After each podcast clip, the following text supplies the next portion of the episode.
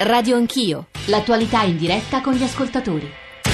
Alle 9.32 torniamo in diretta dal Festival del giornalismo di Perugia. Noi siamo circondati da giovani colleghi della Scuola di giornalismo di Perugia, da eh, semplici presenti, visitatori, volontari, perché qui poi la città si anima in queste giornate di veramente migliaia di persone che sono qui per imparare soprattutto, perché nelle centinaia di incontri del festival si impara a, a come leggere, ascoltare, vedere dove sta andando il giornalismo, fotografare lo stato del giornalismo di oggi, lo dico guardando soprattutto Elisabetta Tolla che tra poco inizierà un workshop proprio qui dove ci troviamo noi eh, dedicato alla formazione dei giornalisti e delle giornaliste. Poco fa ci è arrivato un sms che ci pone in sostanza questa domanda alla luce di quello che ha ascoltato sinora, cioè la questione siriana, informazione, disinformazione, propaganda, come ci si difende dalla disinformazione dei mass media tradizionali tipo lui dice che so la RAI. Noi cerchiamo ovviamente di fare il lavoro nel modo più neutrale e obiettivo possibile, ma eh, anche noi abbiamo una distorsione, chiamiamola così.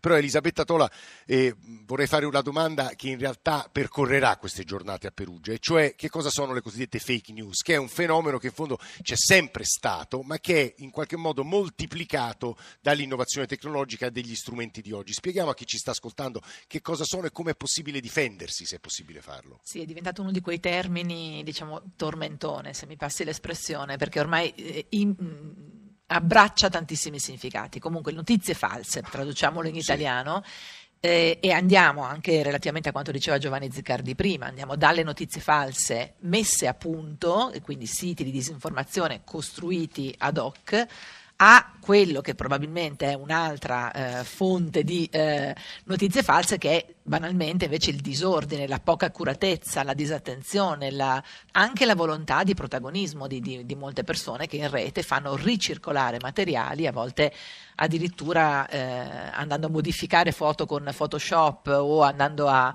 eh, millantare testimonianze che non esistono. Ecco, è un mondo molto articolato.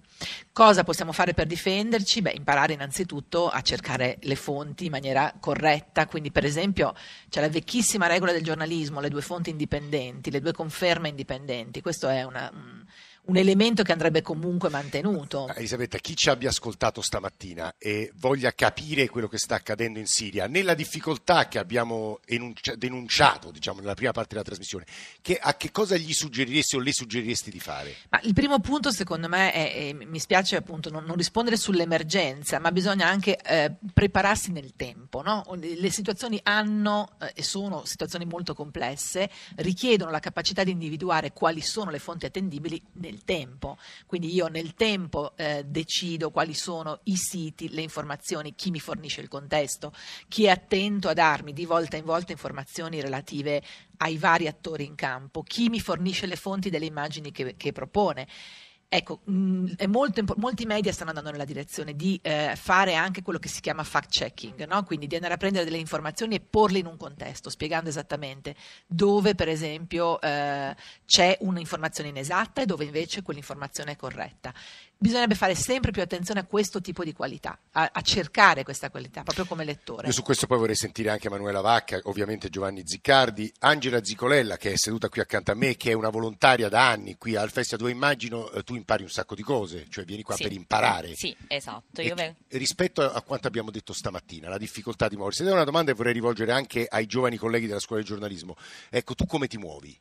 Quando devo lavorare eh. come giovane giornalista, eh. nel mio piccolo io vengo qui proprio per imparare, perché, per confrontarmi con realtà più grandi, perché io vengo da, appunto, da una provincia, da una realtà piccolina, quindi si rischia di rimanere nel proprio orticello, diciamo nel proprio piccolo. Da Invece da Andria, che sì, sì, in Puglia, in Puglia esatto. Eh e quindi appunto vengo qui per confrontarmi con realtà più grandi e per capire appunto come muoversi nel, nella marea di informazioni spesso, con cui molto spesso bisogna confrontarsi attraverso i nuovi strumenti. Esatto. E quindi che fai in concreto?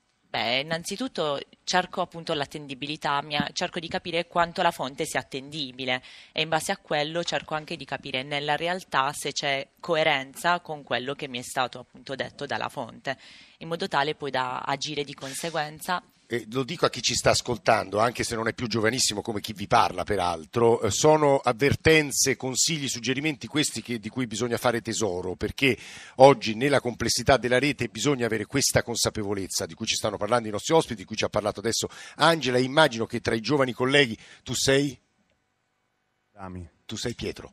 E tu volevi, non so se fare una considerazione o porre una domanda. Sì, io vorrei porre una domanda a Elisabetta Tola. Eh. Volevo in particolare chiedere alla luce delle eh, sperimentazioni che anche Facebook ha attivato per eh, diciamo, il fact. Aspetta, si è perso il fact checking, stavi dicendo? No, non si sente male il microfono. Eh, vieni qua che ti avvicinati al mio e, e poni la domanda dal mio microfono. Eccoci qua, sì, volevo chiedere a Elisabetta Tola alla luce delle sperimentazioni che anche Facebook ha attivato per appunto il controllo delle notizie e avvalendosi di altri giornalisti, insomma, è uno strumento utile, Facebook può svolgere questa funzione di filtro tra notizie vere e notizie false? La, la, funzione di filtro la deve fare il giornalista o il lettore. Io parto sempre da questo aspetto. Gli, gli, strumenti tecnologici possono aiutare, possono aiutare perché ci consentono, per esempio, di vedere la storia di una notizia o vedere la storia di una fotografia, come dicevo prima, un profilo, un profilo sui social, sapere se chi posta quella cosa è sul posto o invece da un'altra parte semplicemente sta ricircolando l'informazione. Gli strumenti tecnologici sono di ausilio, molto importanti, ma non è la tecnologia che risolve il problema da sola è un'abitudine, una cultura che dobbiamo costruire di attenzione all'informazione e quindi attraverso gli strumenti che ci aiutano possiamo effettivamente ridurre molto il rumore di fondo, di questo io sono convinta. Non dico eliminarlo, non dico che abbiamo la certezza, però non mi aspetto una soluzione solo tecnologica, ci deve essere una cultura dell'informazione diversa. Altra domanda, osservazione, tu sei? Sono Andrea Caruso, buongiorno. Più che una domanda è una considerazione, viste le infinite possibilità del web, ma anche i rischi che vi sono connessi, quando si ha la possibilità per uh, i giornalisti è sempre meglio andare a verificare sul posto e di vedere. Eh, ma nel caso siriano, esempio, stamani ho letto l'espressione una guerra senza testimoni.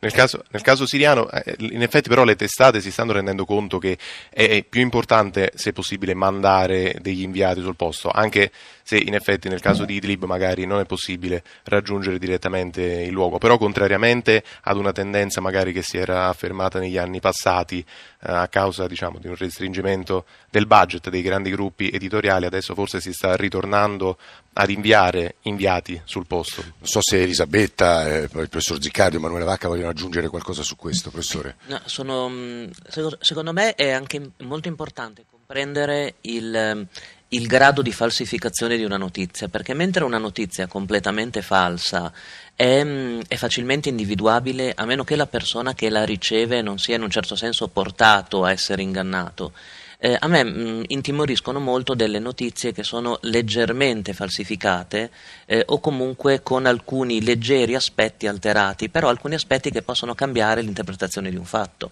Ricordiamoci che, ricordiamoci che fake, oltre che falso, può avere anche il significato di taroccato, si dice in gergo, cioè leggermente modificato eh, per sembrare credibile ma e, e, ingannare anche persone che abbiano una certa cura nella verifica della fonte o del fatto. Quindi il, il falso clamoroso oggi, come, dicevano, come, si diceva bene prima, è in capo un po' al lettore o a chi riceve la notizia comprendere che, eh, che è un falso. A me intimoriscono molto quelle notizie, dicevo, che sono leggermente alterate eh, leggermente falsificate e che mh, anche una persona eh, con un'analisi accurata magari non può rilevare. E lì diventa molto complesso secondo me perché l'immediatezza della diffusione delle informazioni in rete è, va contro ed è nemica dell'accuratezza nell'analisi delle fonti. No, questa è una notazione secondo me di enorme interesse, devo dire che stamane si stanno incrociando gli argomenti più diversi perché continuano ad arrivarci messaggi eh, sulla Siria e sul racconto e la verifica dei fatti difficilissima, soprattutto in alcune zone eh, della Siria. Eh, c'è chi ci scrive poco fa, e segnalazioni di articoli da leggere, ad esempio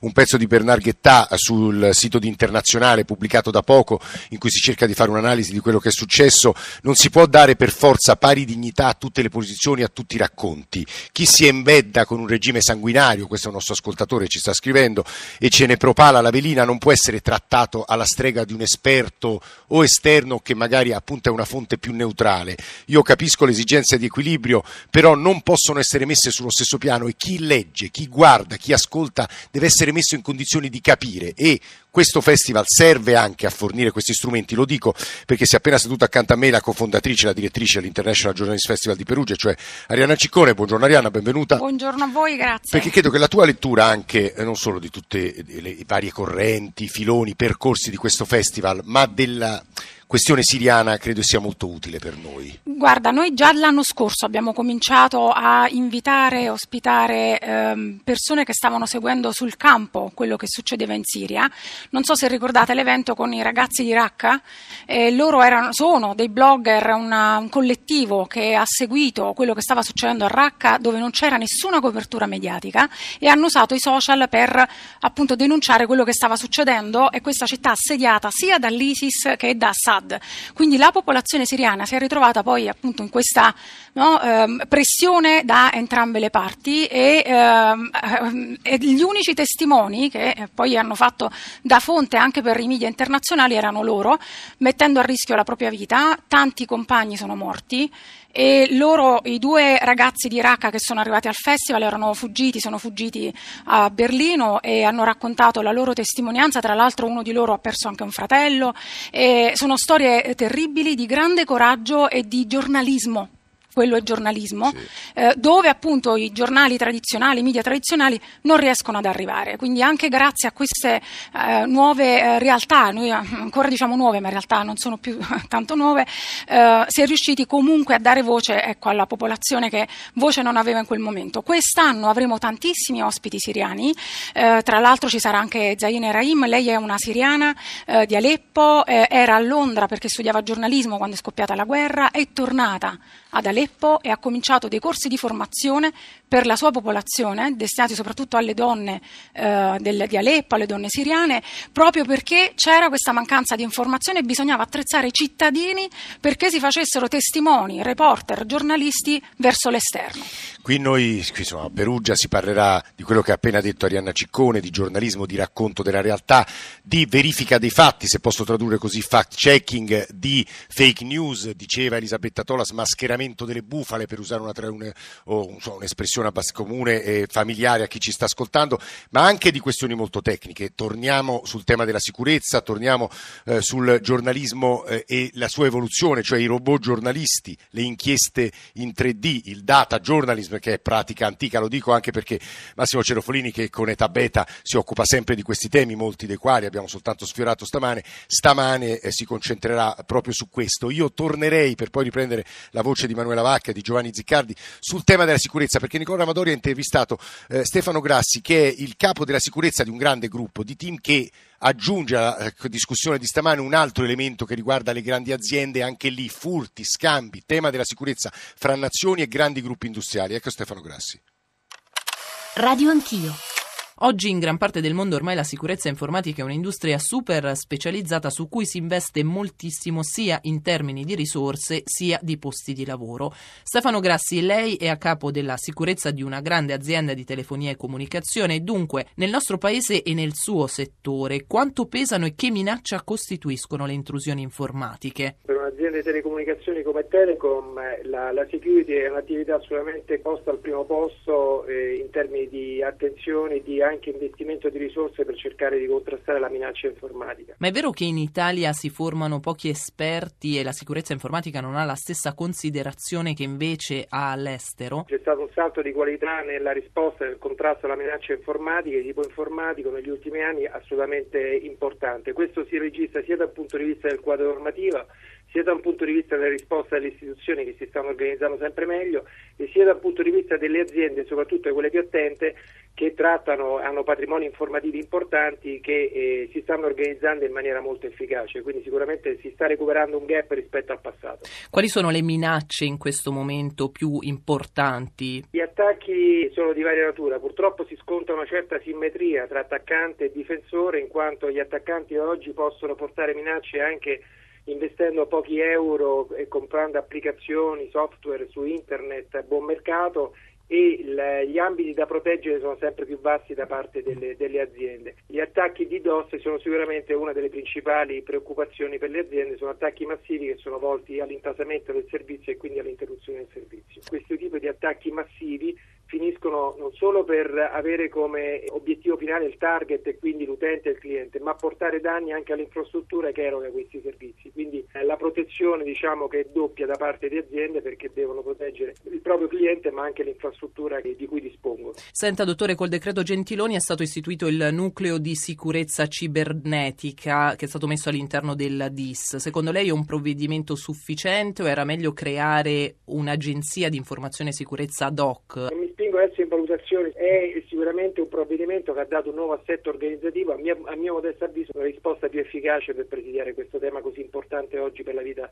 e la sicurezza di tutti i, i cittadini e di tutte le aziende del Paese. Ci sono secondo lei altri strumenti normativi necessari per contrastare il fenomeno? Parlando di un fenomeno che non ha confini nazionali e che ci porta a confrontarci con persone che non, danno, che non rispettano certo leggi e regolamenti, il fatto di avere una collaborazione fortissima tra pubblico e privato, tra istituzioni e aziende ci aiuta a rendere più efficace la nostra attività di risposta, la nostra azione di risposta. Anche su questo si stanno registrando molti passi in avanti, per cui si sta garantendo anche un network che garantisce uno scambio di informazioni e quindi ci dà da una parte la, la conoscenza del, molto aggiornata di quelle che sono le nuove minacce, i nuovi trend, i nuovi rischi e nello stesso tempo mette a fattor comune anche esperienze best practice che possono essere implementate da tutti gli attori coinvolti in questa difficile battaglia.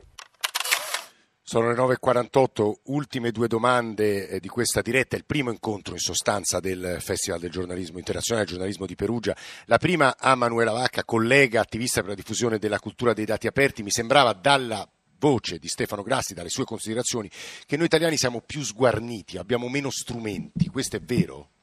Ma sicuramente abbiamo più interesse alle cose facili e averle subito, quindi ci accontentiamo. Eh, pur di avere un servizio ci dimentichiamo che dobbiamo proteggerci e proteggerci, proteggere i nostri. Quali sono poi i rischi pratici? Lo dica chi ci sta allora, sentendo. i rischi pratici sono moltissimi, nel senso che basta una qualsiasi intrusione, grazie a una, per esempio una, uh, un wireless, una rete non protetta e, e, chiunque può inserirsi nel tuo telefonino e rubarti i dati, rubarti password, eccetera.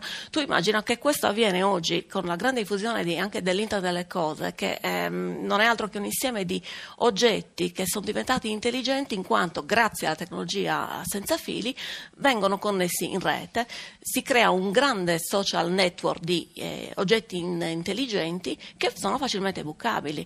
Ormai con la domotica sta entrando moltissimo nelle nostre case, questo è un grande rischio, non riguarda solamente i nostri telefonini, i nostri computer, riguarda anche gli oggetti, male che ti, anzi bene che ti vada, magari eh, ti mh, succede che col frigorifero intelligente ti arriva lo spam, ma ci sono degli scenari allucinanti. In questi giorni sta circolando l'articolo del vibratore con la telecamera eh, che è facilmente hackerabile, cioè cose veramente scenari pazzeschi. Ecco, eh, a maggior ragione eh, nelle nostre vite, non solamente in quelle dei giornalisti, ma proprio dei cittadini, la differenza eh, rispetto al passato è la maggiore attenzione ai propri dispositivi, eh, dal, dall'usare la crittografia eh, per la navigazione, i propri telefoni e per i propri eh, device di qualsiasi tipo.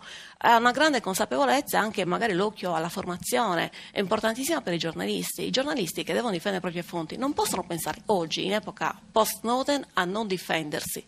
Ha detto una cosa importante Emanuela Vacca che eh, mi permette di chiudere questa prima diretta, poi da domani eh, ci sarà Voci del Mattino con Paolo Salerno che seguirà con tantissime, veramente le voci più diverse, gli sguardi più diversi, l'attualità ma anche quello che accade qui a Perugia. Però Arianna Ciccone, un ascoltatore poco fa eh, ci scrive eh, benissimo i panel, gli incontri sulla Siria, sui temi di grande attualità, eh, però rispetto alle grandi nuove frontiere del giornalismo, allo studio dell'innovazione tecnologica, degli strumenti, non la preoccupa e discuterete anche di una controversissima, peraltro, classifica del World Freedom Press Index che vede l'Italia così arretrata. Cioè noi cittadini comuni, scrive l'ascoltatore e altri ascoltatori, che non abbiamo magari la capacità o gli strumenti per fare le cose che fate voi, in realtà abbiamo paura di essere un paese poco libero dal punto di vista. Discuterete anche di questo? Si discute di questo da anni al festival e il festival è anche questo, aperto a tutti, aperto alle persone, proprio per coinvolgere le persone in questa professione che non è più dei giornalisti. E il giornalismo è una cosa troppo seria per lasciarla nelle mani dei giornalisti, qualcuno ha detto.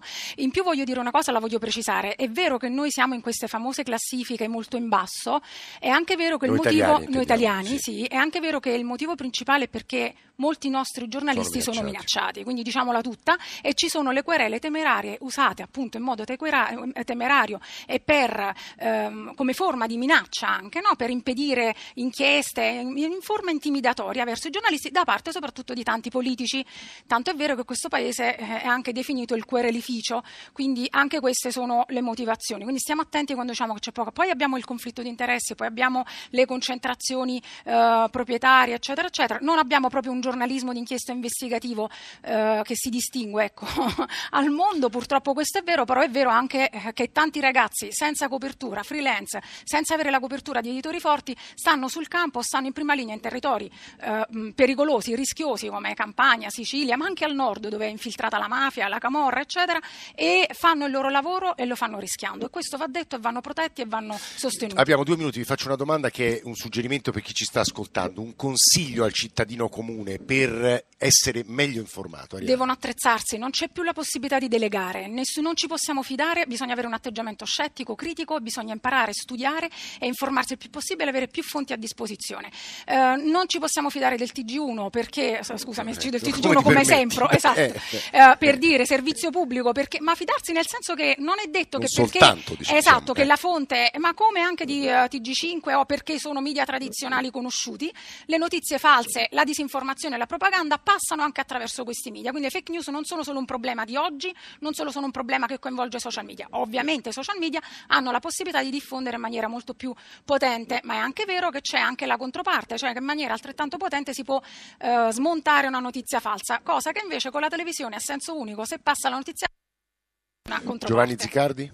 Eh, non avere fretta, nel senso che prendere ad esempio gli storici che magari dedicano la vita soltanto a un tema e analizzare molto bene la questione, magari aspettare anche un giorno a diffondere un'informazione o a commentarla, ma prima verificare, eh, verificare l'argomento. Lo so che la tecnologia porta all'impulso, alla velocità, però secondo me riprendere un po' le tecniche di analisi delle fonti dei grandi storici, dei grandi studiosi che si fermavano su un argomento e lo verificavano è secondo me molto importante. Eh, sì, però c'è... Posso aggiungere questo? Infatti considerare che anche noi siamo dei media attraverso i nostri social account e quindi avere e sentire la responsabilità etica di essere dei media sui nostri spazi social. Manuela? Sì, oltre a quello che hanno già detto i presenti, aggiungo appunto che è necessario secondo me un confronto. Lo possiamo fare anche tramite gli strumenti di tecnologia. Sono stra d'accordo con Elisabetta quando dice che la tecnologia è uno strumento e non il fine. Partendo da questo pensiamo anche alla tecnologia dei sensori che ci permette di eh, avere un confronto sulle notizie che abbiamo in ambito governativo, per esempio. Faccio un esempio molto semplice perché è diffuso. Ci sono nel mondo le quality, le air quality egg, cioè delle- dei sensori che misurano la qualità dell'aria, sono dei sensori che volontariamente ti piazzi magari in giardino. Ecco, la sensoristica ti può servire confrontandola per esempio con eh, da- open data eh, governativi e quindi verificare Questo se devo dire è, utile questo È molto utile. Elisabetta, 30 secondi. Non avere un atteggiamento passivo nei confronti della tecnologia. Studiare e attrezzarsi, quello che hanno detto loro, è assolutamente il primo passo. Bisogna studiare. Grazie davvero a tutti, a tutti voi che siete ospiti e ci avete ospitato eh, qui al Festival Internazionale di Perugia, chi ci ha ascoltato, anzi mi dispiace non averlo coinvolto di più in questa eh, trasmissione che peraltro è stata anche una piccola lezione, immagino, per chi è stato qui o chi ci ha ascoltato, eh, della difficoltà di raccontare in un teatro, scenario di guerra quale quello siriano e quindi che cosa i nuovi strumenti ci permettono di fare e anche quanto bisogna essere vigili e guardinghi nei confronti anche dei nuovi strumenti.